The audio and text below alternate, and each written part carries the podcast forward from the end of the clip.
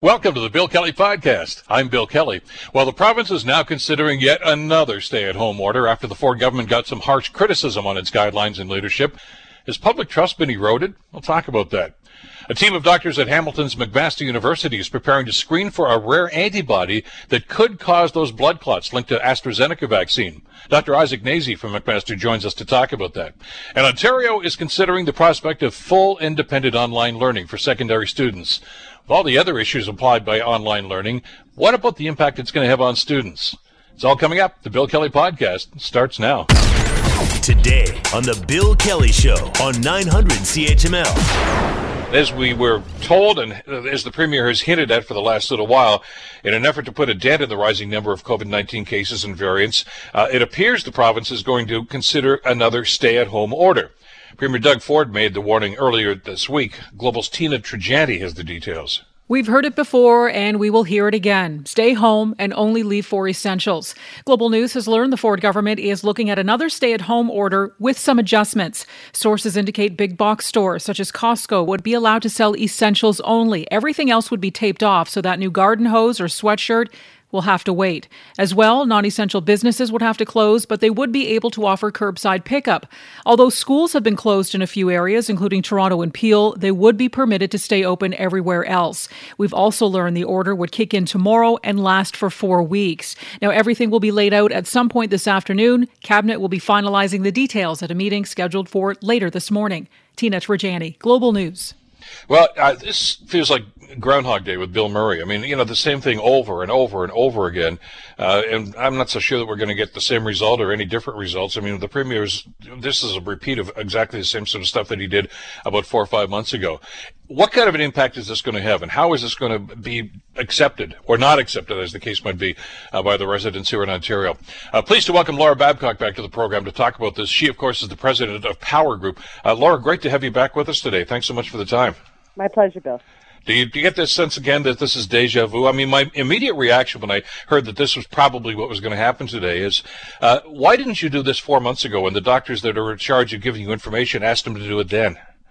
Uh, precisely. In fact, it brings to mind a particular moment in a press conference, I think back in February, when uh, they put out the case of what the third wave would look like if there wasn't sort of drastic measures to, to course correct and I, I think a reporter said, "So this sounds like a disaster. Are we reading this right?" And they're like, "Yep, pretty much."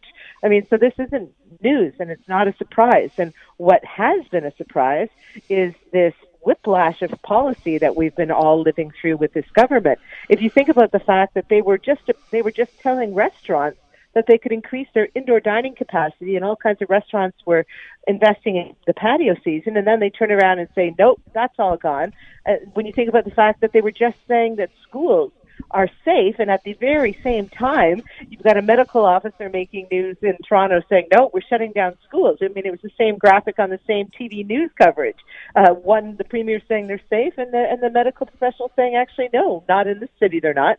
So, I mean, we are we are in a state of chaos, but we shouldn't be not because these new variants aren't scary or this isn't difficult. We all know it's difficult, but we're in a state of chaos because we've had, unfortunately, leadership, and I will put this on the provincial level, leadership that has not wanted to take those tougher actions in a concise and clear way that would have made us in a much better position than we are now. Biden, right now in the U.S., is saying that every American will be uh, able to access a vaccine ahead of schedule by middle of this month. And what are we looking at here in Canada? September? I mean, it's just crazy that we're so far behind. And and this is really an issue, Bill, around not having the courage to lead and to demand what was necessary when it was, trying to be popular, trying to make everyone a little bit happy. And what's resulted in is a very dangerous situation that is once again going to rip our kids out of school, hurt businesses, and cause a tremendous amount of mental health problems. And, you're right. I mean, there's more than enough blame. I mean, a pox on both their houses, both the federal and provincial governments. And by the way, not just Ontario, but other provincial governments too, have really screwed this thing up. And, and I, I agree with you totally. I mean, the vaccine rollout has, has been an abomination. I think, what do we get? 14% of the population that have been vaccinated? And that's, you know, come on, people. But, but that aside, and I, I don't mean to, to, minimize that because that is important, Laura, uh, the provincial government, as you stated, is in charge of the, of the, the protocol here. They're the ones that set the standard. What can be open and what can't be open. And he has received uh, advice, and I'll use that term advisedly, uh, from a number of doctors. And I know that because I've had them on this show in the last six months that said, look, it, he's not doing this properly. He's not doing this the way we want him to do. He's doing half measures and nothing's going to happen. And that's exactly what the result has been. We're not anywhere further ahead than we're supposed to be because he, as you say, has watered down just about every piece of advice he's been given. The problem we've got now, is, as bad as the pandemic is, is a lack of trust in our elected officials, and that's that's dangerous. Well, it is. Uh, so for many levels. So yes, in terms of the procurement of the vaccines, you know, Trudeau was lauded around the world for getting the most per capita purchased up front. But when did they roll in? What were the delays? How did they get to the provinces? All of that, they could have done a better job federally. Provincially, though, the messaging has been a real crisis because I don't think if you look at the polls nationally, people think that the federal leadership has lost the public trust. There's some frustration around it. But if you were, I think, to ask Ontarians today, do you trust the leadership coming from Lecce, the Minister of Education, Christine Elliott in, in health, and the Premier? I think Ontarians would say, you know what? No because every time that they say we're we're going to do something, they hinted it for days. They raise our level of anxiety. Then they come out with a message. Then they water it down by bringing so many exceptions that it's like a Swiss cheese policy. You you, you there's a hole in everything. You can get around anything you want to get around, and people take advantage of those opportunities. And then you have them come out and chastise people for taking advantage of the opportunities that they themselves allowed people to have. And so it's almost as though they're, they're blaming the public for seizing on the on the loopholes and the the holes in their strategy. I mean, you can't. They they say open patios, and then the premier drives by and say, "Oh, there's people at patios. That must be the reason. Shut down the patios. Oh, you know what? You can have the malls. But wait a sec. Why did people go to the malls? You know, bad on them for going to the malls and doing their wander arounds. I'm so tired of these anecdotes from the premier that are not science based that he's it's almost as though he's observing this instead of leading it. And and the fact that he's chastising people for the very things that he allowed them to do. I mean we're we're adults in this province. We're we're smart people. If you said to us don't go anywhere for a month. Everything is locked down. Only the essentials. Order to your house whatever we would do it. But as long as we're given these outs as long as we're given these opportunities to find ways around what we don't want to do, we're going to take them. That's human nature. And it's his job to stop observing this from the sidelines and start leading this province. People are dying. This is not political or partisan. This is about leadership and life and death. And by the way, to underscore your last point there, I mean, yesterday, of course, there was another media conference among uh, hospital leaders in the Hamilton area. Rob McIsaac from Hamilton Health Sciences, the folks from St. Joe's, a number of people uh, were involved in, in that. And basically, they they outlined the crisis situation. I mean, I, I, I ignore some of the stuff, most of the stuff I see in social media, especially the deniers that say, oh, come on, this is all BS. Uh, there is no impact on, on ICU units. Yeah, there is. Uh, they're setting up a temporary hospital right across from General Hospital right now because because they don't have enough beds for the people that are being admitted with COVID. We are in a crisis situation, and and I I, I concur with you. I blame the provincial government for this. They were told this was going to be the result if they kept doing things in half measures, and here we are. And you're, you're right. I mean, and I'm sure he's going to do it again today. He blames everyone else except his government for this. So you guys aren't doing what we're told. You guys, it's it's always somebody else's fault. The government's got to own up to this and take some heat for exactly what they have not been doing, according to the experts that we've talked to. Well, literally, his last two rants at the public were based on the public following his policy. He let the patios be open, and then he said that the patios are causing the problem. He let the stores and the malls be open, and then he said that the people wandering around Yorkdale are causing the problem. No, actually, they are following the leader who is allowing them to have this range of activities that make no sense. Anybody who saw the lineups outside IKEA, anybody who sees the big box stores in those parking lots, knows that if you're going to allow people access to tangibly shop for stuff, they're going to do it because there's very little else that we can do, you know, and people are going to go out and do it. You have to shut down what needs to be shut down in order to weather this. Can you imagine, Bill, if we were having this conversation and there wasn't freezers full of vaccine available? I mean, can you imagine how dire it would be? I mean, at least I think we're in a worse stage in the pandemic than we've ever been, with the exception that we have the solution sitting in freezers. The question is, does this government know how to pivot away from this sort of artificial age-based strategy and actually get the vaccines in the arms of the people who are still going to be part of working in this new stay-at-home lockdown, the essential workers, Are they going to get them to those neighborhoods? Are they going to get them to the marginalized? Are they going to get them to the racialized communities that are bearing more of the burden of this? Or are they going to keep saying 70, 60, 50 as though, you know, there isn't these other realities happening? We know where the rise in infections are. We know where the virus is doing its most uh, horrible work. We need to get in there, and this premier better say today that they are pivoting and they are finding a way to get the vaccines to the people who need it the most so that we can recover. The other places that have done this better, who have had better leadership, that w- leadership that was more resolute, that was more evidence based, that was more clear, they are actually reopening. Their economies are doing well. People have found a way to get back to some semblance of life. What are we doing in one of the wealthiest, healthiest countries in the world this far behind? You got to blame it on the leadership do they not pay attention to the science? Because the science is available. I mean, I, am sure you saw these numbers the other day uh, about hotspots, because that was one of the things I went off about yesterday. Is you know you're not even putting the vaccine program in the places where it's needed most. I, I used the analogy. I said if you're fighting a fire and you find out that there's a hotspot, you direct your resources over there and say, "Whoa, let's get that and, and make sure that it doesn't consume everything else." We're not doing that with the vaccine. The numbers we saw yesterday indicated that there are two major hotspots uh, in the Hamilton areas, for instance. One is in the downtown core, and I, I, saw your stuff on social media about this yesterday too. Of course, the, the, the, pharmacy program in Hamilton, they didn't have any downtown locations, even though that's a hotspot. The other one, much to my surprise, is Ancaster in my neighborhood right now. And who would have thunk it? So what are they going to do about it? What are they going to do about it? Are they going to direct resources to these hotspots, which is what they should be doing? Or are they just going to carry on and say, no, no, let's keep doing the same thing? I mean, you know, that's the old uh, thing about the definition of insanity, doing the same thing over and over again and expecting a better result. We're not getting a better result, Laura. And it's a quality in a leader to be able to say, okay, based on what we knew when we knew it, we did this strategy. These were our tactics now we know something different and we have new information. We know of 10 postal codes that have the biggest issues. We know that the new variant is taking perfectly healthy people in their 40s and killing them. We know that we need to direct our resources towards where the problem is now, not stick by a, former policy because we don't want to have egg on our face. Who cares? You know, a leader says, new information, new analysis, new strategy. Let's go. Let's apply new resources. Let's pivot and get it done.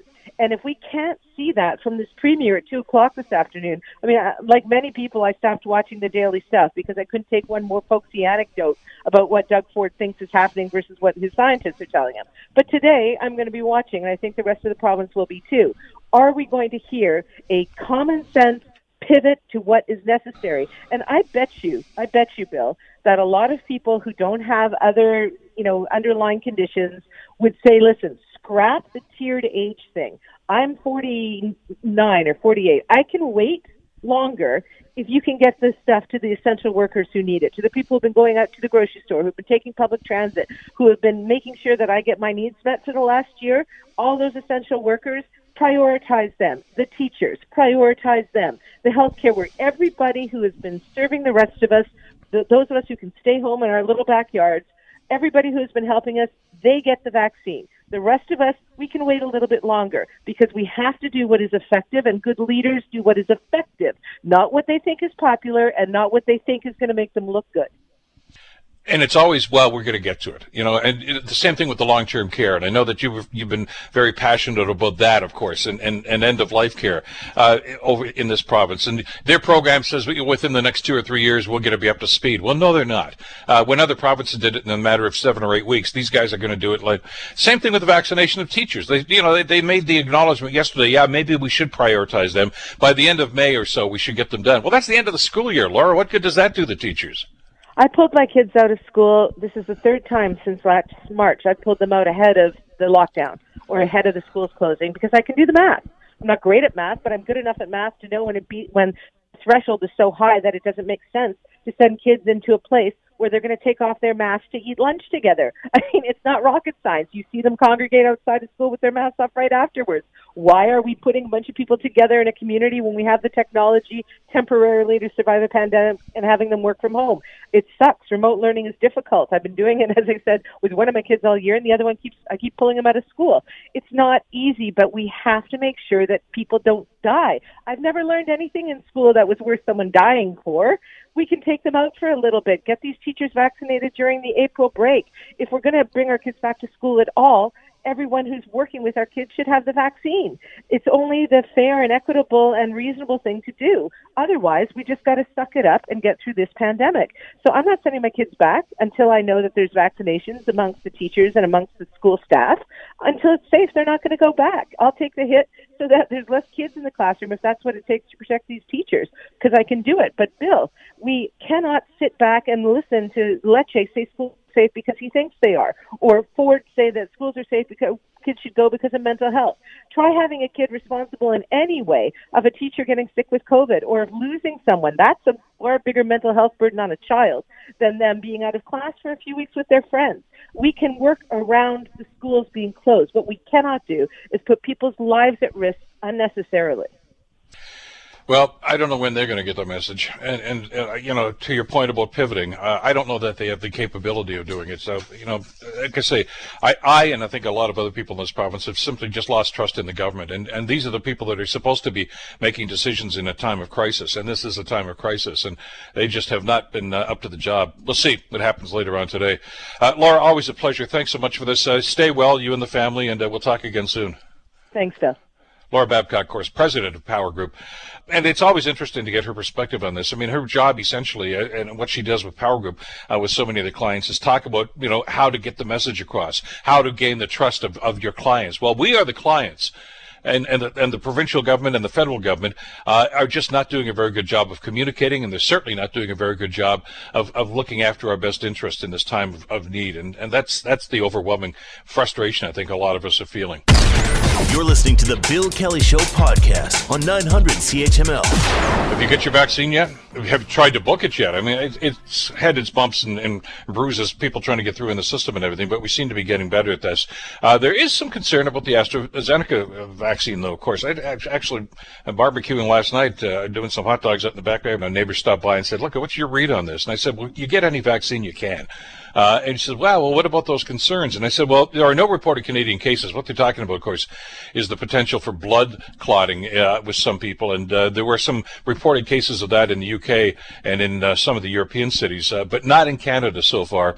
Uh, but they're being cautious nonetheless, of course. Ontario's top doc, Dr. David Williams, says that they are now recommending, of course, that the, the AstraZeneca vaccine be for anybody who is 55 and younger. hold off on that. 55 and over, you're probably okay okay. Uh, Global's Brianna Carnegie has some of those details. Because while there is a very rare incident, we want to make sure we're fully appraised on this. Canada's National Advisory Committee on Immunization is now recommending the move, citing concerns over reports of blood clots. As you've heard, rare cases of serious blood clots have been recently reported in Europe following the use of AstraZeneca vaccine in that population. Now, Health Canada is demanding AstraZeneca do a detailed study on the risks and benefits across multiple Canadian age groups. To date, no cases of these events have been reported in Canada. Brianna Carnegie, Global News. So there is research about what's going on right here, and it's happening at McMaster University. In fact, uh, this lab is actually screening for this rare antibody that causes this. Uh, we're so pleased to be uh, welcoming to the program right now Dr. Ishac Nazy, who's an associate professor in the Department of Medicine and a principal investigator with the McMaster Platelet Immunology Laboratory. Doctor, thank you so much for the time. I'm so glad you could be with us today. Hi, Bill. Thanks for having me on. It's a pleasure to be here today. Well, let's talk a little bit about this, doctor, and the concerns. As I say, I had a neighbor just stop me yesterday and say, "Look at what's what's the going, what's happening with this stuff? What do we know about this so far?" And and I, I guess obviously before we can talk about what's really going on, we have to find out exactly the causation of this and what what what is happening with the people that are reporting blood clots, doctor. Yeah, it, it seems like these reports are trying to uh, identify clots that are happening, especially in the brain. That's the information that is coming out of Europe. Now, it's very important to point out that these are very, very rare events that are uh, occurring.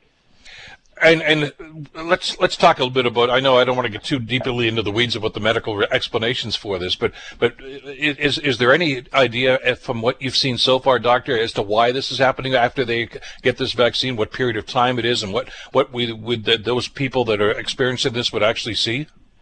Yeah, I mean the the it seems like it's happening uh, on days between five and twenty after vaccination. Patients are experiencing some uh, some uh, some side effects that include, uh, you know, severe headaches, potentially seizures, blurred vision, um, abdominal pain, uh, some redness in their limbs. So that's what uh, seems to be the, um, the the clinical picture right now from from them, and that's prompting them to go uh, see their physicians so they can identify if this is the concern that we're uh, seeing that came out of uh, Europe. Doctor, I, I, understand it's actually got a name now. Is it VIPIT? Is, is, is that an acronym for something, or is that just uh, is that the name that's uh, that's been given? Yeah, so it sounds like this is the current name, uh, vaccine-induced prothrombotic okay. immune thrombocytopenia, uh, which means it's induced by the vaccine. It creates this thrombotic or heightened clotting uh, environment in our body, and it's an immune. It's because of our immune system, and thrombocytopenia means low platelet count. I, again, we should caution people that this has not been reported in Canada. It, it was in Europe, but I mean, you're doing the study uh, nonetheless. Because let's face it, I mean, there's a lot, a lot of concern about what impact this might have. Uh, blood clotting, we should mention, by the way, is, is, a very serious issue, isn't it? I mean, uh, we've we've heard, of course, of uh, that it can be fatal, but I mean, it can cause an awful lot of problems in the body when it occurs. Yeah, there's no doubt about it, and that's what the lab and our uh, the McMaster Platelet Immunology lab specializes in are these immune mediated clotting events.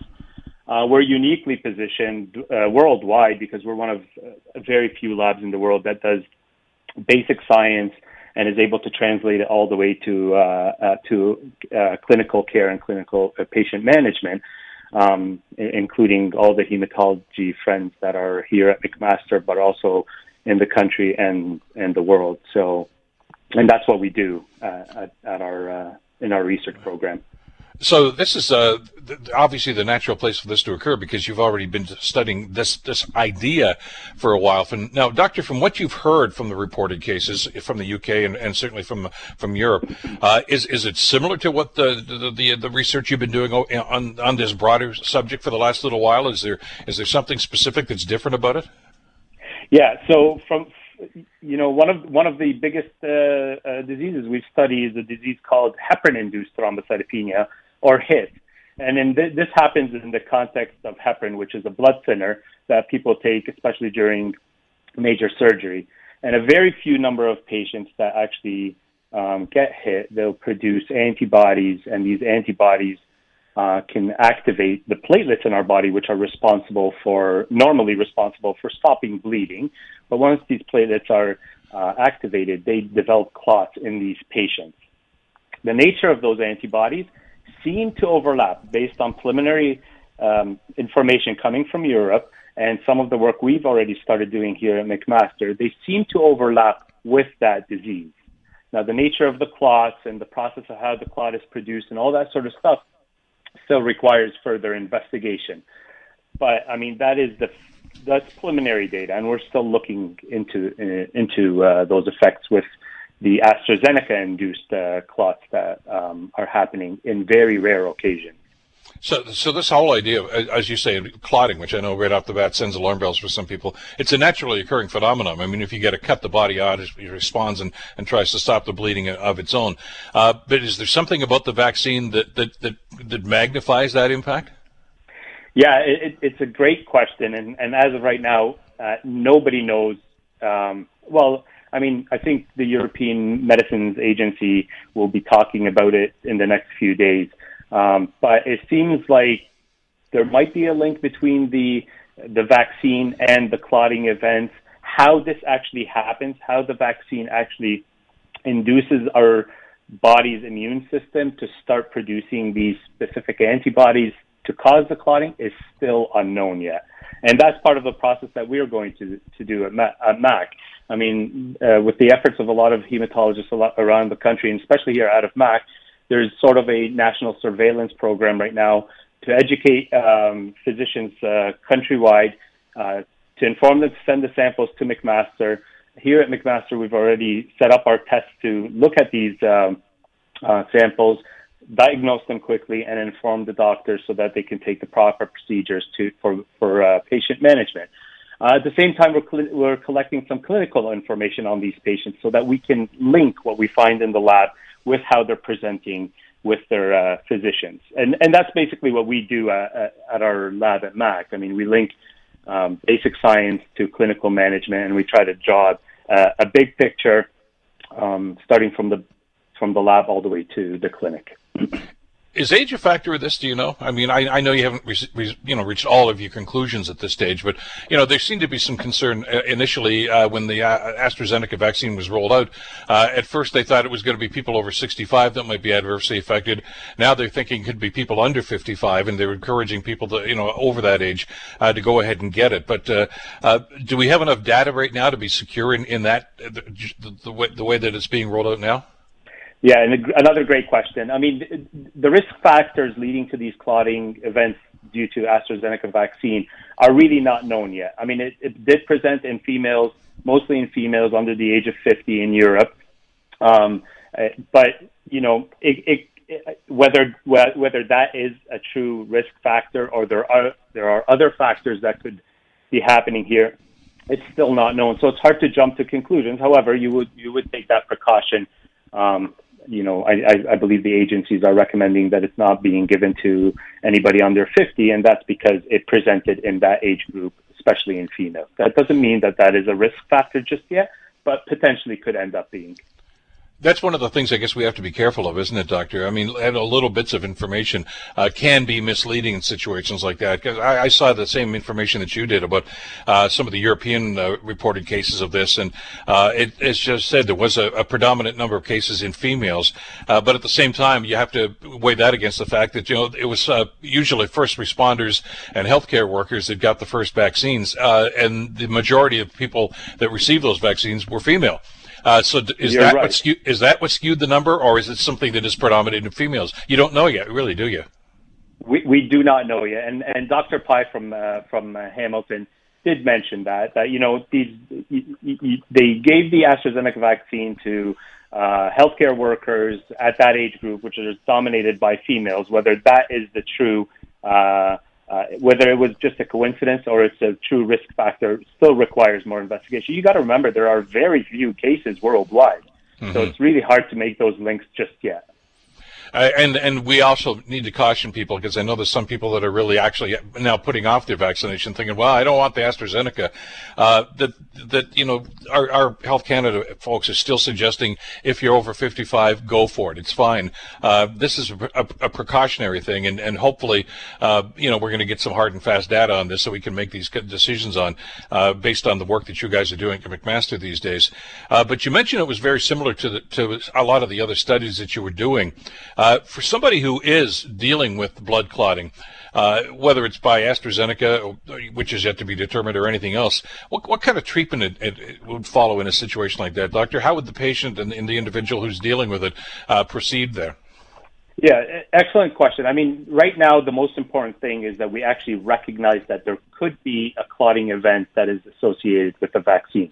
So, as we do with all our uh, clotting diseases, time is of essence accuracy is of essence. So samples are going to come to McMaster. We're going to quickly screen them and identify whether they do have uh, the, so, uh, the sort of antibodies that are seen in some of the diseases we deal with.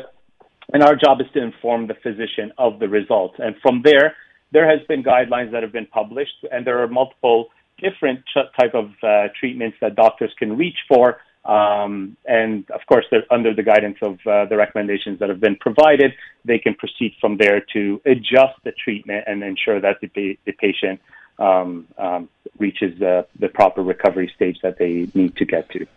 I got to ask you because this is something a friend of mine actually came up with yesterday, uh, who's concerned about this AstraZeneca vaccine as well, and I guess is due to get the shot in the next week or so.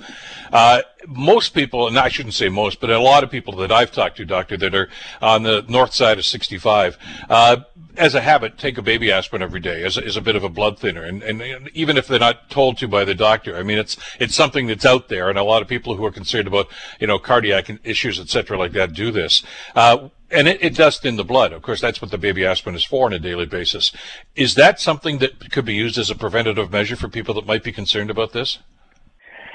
I certainly cannot recommend that, not because it's not good or it is good, but there has not been enough data on that to say that it would be beneficial or it wouldn't. I think the proper thing to do is to get your vaccine. It's a very rare event. Um, consult with your doctor. If you have any of these side effects, immediately talk to your physician. Um, we would need to identify whether you what the status of this blood clot is before the physician can decide what kind of treatment you should be getting. So, as far as the aspirin story, I'm not sure. This is something that physicians will have to uh, uh, physicians who are uh, conducting this health uh, care management will be the ones that would decide on uh, what the proper treatment would be. I think it's probably fair to suggest too that I mean, anytime there's a medical procedure, whether it's a vaccination, an operation, whatever, there's always going to be a risk, isn't there? I mean, you know, we're we're dealing with the human body, and you know, your body could react differently than somebody else's in a situation like that. Which is why I'm, I'm sure anybody who's listening who's undergone any surgery over the last 20 or 30 years knows that there's a waiver that you sign saying I'm aware of the fact that there is a risk of you know anesthesia or anything else like this. And the same thing is with vaccines. We can't absolutely 100% guarantee what the reaction reaction is going to be within a, any individual's body, can we? That's very correct. I mean, every every drug, most most drugs out there do have side effects. We take them with precaution. We monitor ourselves for uh, adverse reactions to them, and if we do have adverse reactions, we contact our physicians and try to find out exactly uh, what the next steps would be. It's no different with AstraZeneca vaccine as it appears right now. The vaccine is very effective and has very, very rare side effects as of right now. The numbers look like they're that the reality is that the benefits of the vaccine far outweigh the risks of this clotting event. There is a very good chance, there's a way better chance that you would get COVID, end up in the hospital with clots, than you would by getting clots by being vaccinated. Being vaccinated will provide you with the protection you need against uh, the COVID uh, uh, disease. So well, as one of your colleagues from McMaster told us on this program last week, Doctor, he says, yes, there is a risk of, of clotting with AstraZeneca, uh, but it's about the same risk as getting struck by lightning on your way to the hospital to get the shot. I mean, it's it's there. You know, let's not kid ourselves, but it's rare. And, and I think the numbers actually tell a story there too, don't they? I mean, if you're looking at the UK and the European numbers, and there's a handful, and I think it was 25 or 30, something like that, cases, that's out of over 17 million people that got vaccinated. So, I mean, we, we need to put this in perspective, don't we? There's no doubt about it. I mean, I, one of the reports I read yesterday seemed like it was one in 200,000. But again, as we recognize it more and more, the numbers will change. It's fluid. But again, it is a very rare uh, side effect. And, and of course, you know, because of public alarm, there's more concern about getting the vaccine, but the, the benefits outweigh the risks by, by fold. So get, get the vaccine get the vaccine, get the vaccine you can get as soon as possible. Uh, you guys are the experts in this. I mean, which is why obviously they looked at McMaster to try to get some answers on this. Uh, I, I, know that you can't put a, a, timeline on science, doctor, but I mean, are you confident that you're going to uh, find some some uh, some data here that's going to be conclusive that you can make some judgments on sooner than later? Yeah, as soon as uh, the samples start uh, coming into MAC, we'll be able to quickly identify the nature of if, if, if these antibodies are present or not. And once we identify them, we can uh, inform the physicians to take proper treatment. Now, uh, there hasn't been cases reported in Canada, but because of the suspicion, there will be more suspicion of clotting to AstraZeneca than there will be actual clotting due to AstraZeneca. So there will be samples coming into the lab. I'm going to guess the majority of them will be negative, but that's important to know so the doctor can actually proceed accordingly. And for the very few cases, um, again, the most important thing is now we recognize that this can happen and we can diagnose it. And once we diagnose it, the procedure to treat the patient becomes uh, automatic. Absolutely. Well, reassuring to get information about this as opposed to some of the speculation that's been floating around these days. Uh, so glad you could spend some time with us this morning, Doctor, and uh, continued good luck with you and your colleagues in the great work that you're doing at McMaster to try to get some answers to this. Thanks so much for this today. Thank you for having me. And I just want to give a quick shout out to the entire research program we have because they've been working day and night since the onset of the pandemic. These people are absolutely amazing. But thank you for having me, and uh, let's hope for the best world class work that's going on right at McMaster University. Thanks again, Doctor. Take care. Dr. Ishac Nazy, of course, Associate Professor in the Department of Medicine at McMaster in the uh, Platelet Immunology Laboratory. And uh, obviously, uh, very important stuff. And, and I think hopefully that's allayed a lot of the concerns that some people might have about this vaccine. And it falls right in line with a lot of uh, the other doctors is telling us at the same time. Just get the shot, okay?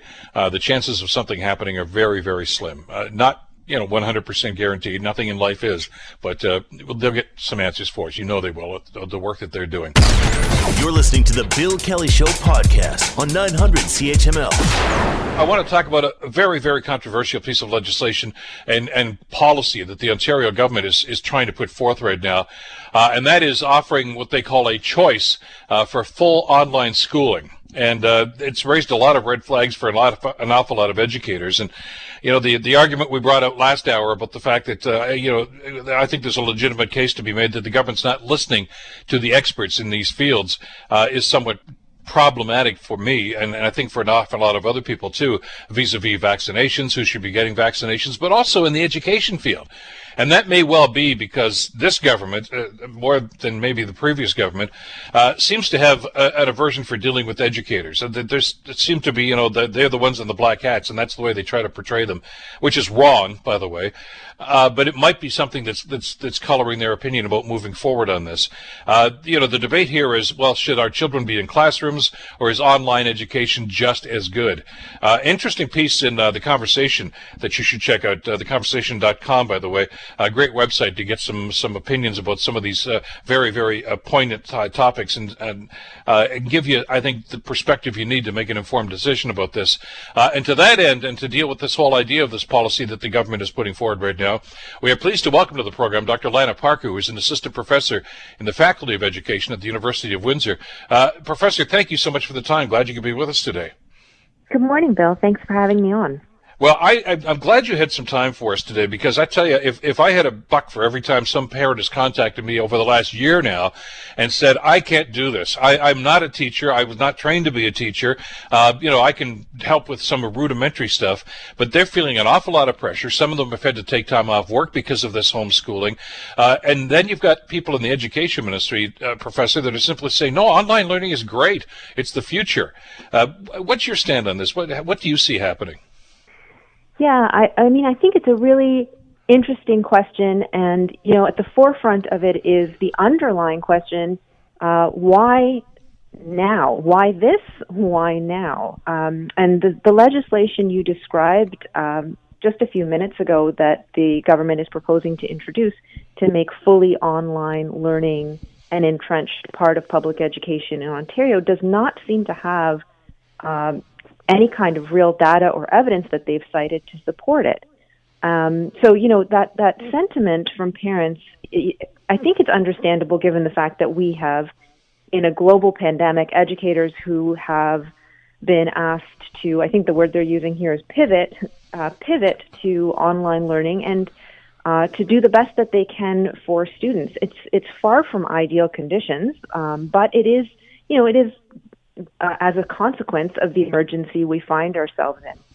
Um, on the other hand, we have this idea of a policy becoming entrenched and becoming part of the landscape. And I think that's really where we have to take a moment's pause uh, and have some healthy conversation around the question of why. Would this be good for students? Well, uh, yeah, I, I, mean, I might take a little more cynical point of view than, than you have, uh, Professor, uh, because I'm wondering if this is just a consequence of the of the of the pandemic, or is it them taking advantage of the of the pandemic to to uh, push forth with the with their own agenda? Because you may recall, and I know you do, but I want to remind our listeners, long before this pandemic was even in anybody's consciousness, uh, this government was already moving towards mandatory online courses in schools, and there was a lot of pushback on that because, as to your f- point from a minute ago ago. There's no data to substantiate that it's any better for students or that's even as good for students. Yet they were they now they backed away from that, but they didn't say they weren't going to do it. They just said we'll hold off on the implementation. Uh, the cynic in me says they're looking at this as an opportunity to move forward with that agenda. Yeah, you know, I think yesterday uh, there was some conversation and uh, questioning about whether or not this proposal is really about a cheaper education. uh, you know, the I, I think uh, Steve Paikin on the agenda had Annie Kidder on, and they were talking about this very question. And the motivation, the rationale for this policy, I think that that's really at the heart of some of the concerns. It, it, is this a policy that is designed to help students in Ontario become more successful, uh, to help them learn better, or is this a policy that is designed to um, funnel costs out of public education uh, and to reduce the amount of funding that school boards get uh, over the short, medium, and long term? And uh, as the document indicates, uh, to create alternative revenue generation sources. So, you know, one of the things that I think your listeners should should consider uh, and to think about um, is why do we need public education to produce streams of revenue? You know, the government document that the Globe and Mail obtained talked about um, selling curriculum and you know this potentially becoming a form of revenue generation. So, you know, at the heart of the question, and much before this becomes legislation, I think we need to understand what is at the root of this.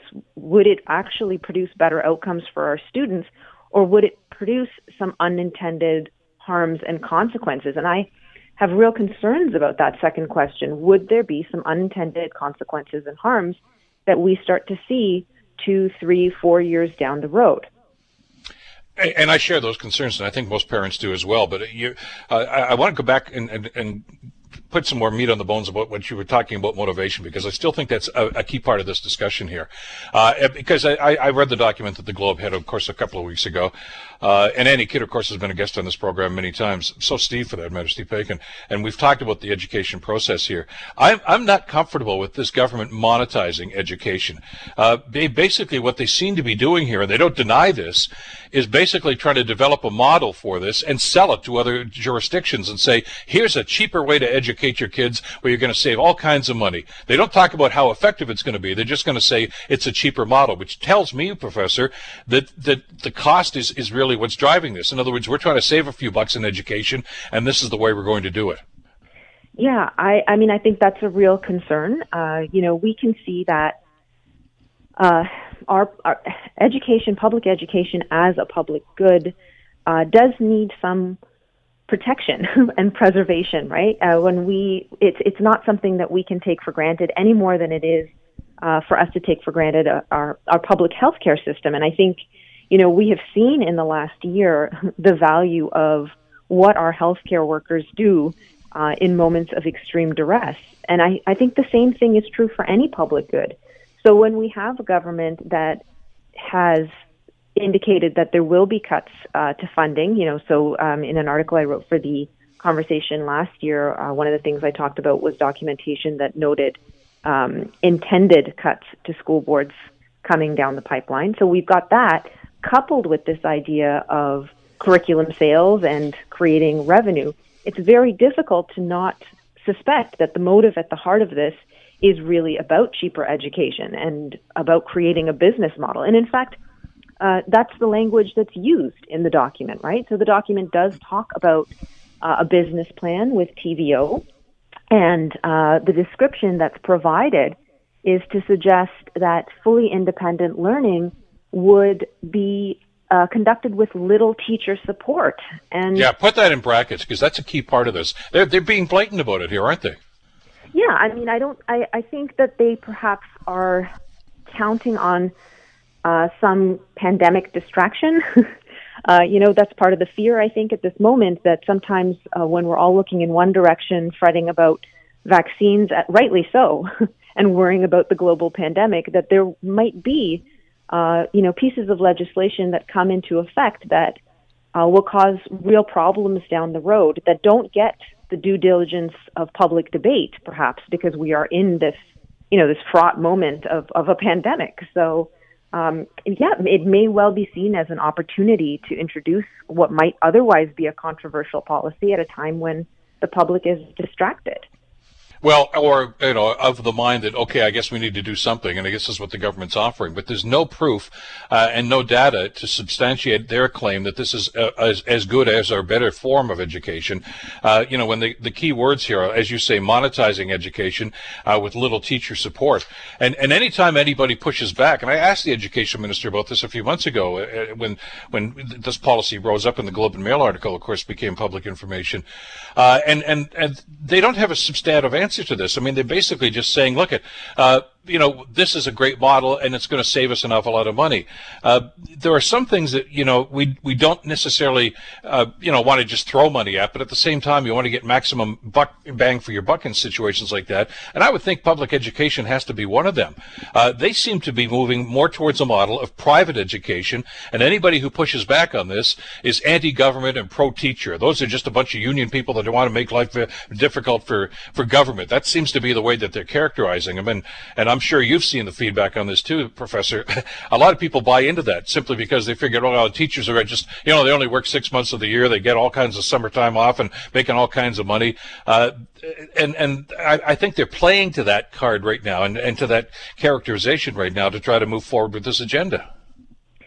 Yeah, that may well be so, and that would be, you know, that's that's really a pity because um, our I think our educators uh, and I think parents. You know, you said at the top of the show that uh, you, you if you had a buck for every parent who's t- called in or spoken to you about how difficult it's been to have um, online and remote learning with the kids at home, I think we have a much better appreciation now for what teachers do on a day-to-day basis with you know the 25 or 30 students that they have in their classroom. And so, you know, I'm optimistic. I'm hopeful, I guess, that one of the outcomes of the pandemic might be that we have uh, a bit more appreciation for some of the um, com- complexity of the work of teaching and learning. You know, it's not. It is not a straightforward process. Uh, teachers are responsible for getting to know students, uh, forging relationships with them, building environments where each student can find an opportunity to express what they know in ways that are suitable to them and unique to them. And you know, that's not to say that online learning can't facilitate some of it, especially well designed uh, online learning that's been given some thought and care. But I have doubts about why we need fully online as a choice because it doesn't seem like there's any demand for it. It doesn't seem like there's a, a rationale, I would say like a pedagogical or a teaching and learning rationale for it, other than uh, what's been put forward as a business plan. But in the piece that uh, that's in the conversation, uh, the latest one that you put in here anyway, uh, you also talk about the impact it's having on students. And and and, and I've, I've got a problem with the government because I don't think they listen to the medical experts when they're developing policies like shutdowns and things like that. But they're certainly not listening to the medical experts when it comes about how this is going to impact students. And you just touched on a couple of these things. And it's not just so they can have friends and be social. Uh, it's about interaction. It's about the exchange of ideas that goes on in a classroom uh, you, that you can't replicate online. It's just not the same. And any teacher who's worth their salt will tell you that that you know this is an interim step because of a problem with the pandemic, but it's not the long-term solution yet. That seems to be the way the government wants to move. Yeah, I mean, you know, at the start of, um, I was conducting some research in schools at the at, at just about the pivot point last year when schools had to shut down in April. And so I was having conversations with teachers and with students who were talking to me about um, how the online environment was a little bit more challenging for them to manage because they didn't feel the same sense of collegial support uh, or relationship in that they did when they're part of an in-person community. And so, you know, one of the questions that I think we're thinking about is what does it mean to potentially lose that sense of community if a student is fully online. You know, schools offer things, the arts, uh, extracurricular activities, sports, um, ability to do experiential learning, hands on.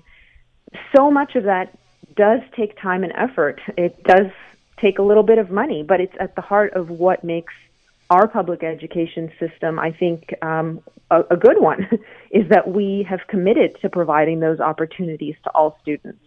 Um, and so it would be a, a real pity uh, to move to a model of fully online learning without research that examines unintended consequences and harms along with any potential benefits. Because, Bill, I will say one thing about education policy. It's once it comes into effect, it's very, very difficult to reverse course. Uh, so it, it, it's it's really important that we take a moment to understand what the unintended consequences could be and how they might be mitigated if we chose to move forward with this as an option. Uh, because the early data that is emerging is certainly uh, that students working fully online, uh, you know, and I understand why we need to for an emergency situation in a pandemic, so I'm not addressing that. But for long term, um, students, you know, might feel more isolation. Uh, they might be differently compelled uh, to to do things. For example, there was a study that showed that female students uh, during the pandemic were were com- were doing more housework at some points than schoolwork. Um, there's studies out of higher education that show that fully online students are sometimes more prone to dropping out. And and wouldn't that be a, tragedy, right? In five years, to learn that a policy that's come into play um, is producing those kinds of harms. Well, and they are, and I know you outlined that. Uh, there's, there's concerns about mental health, about physical health, and, and again about uh, the individuals themselves and how they respond to this. I, I wish we could pursue this, and I, I, want to at a further date. Uh, but I'm going to encourage our listeners uh, to, to read your piece in the in the, the conversation uh, because I think it, it really drives home some points that we need to consider in this discussion and in this debate. Uh, and the government really has to come up with some answers before they decide they want to move forward on this. A, a, pleasure to have you back on the program, Doctor. Thank you so much for this. keep doing doing what you're doing, and I, I know we'll talk again down the road about this. I really appreciate your time, uh, Bill. Thank you very much, and have a great morning.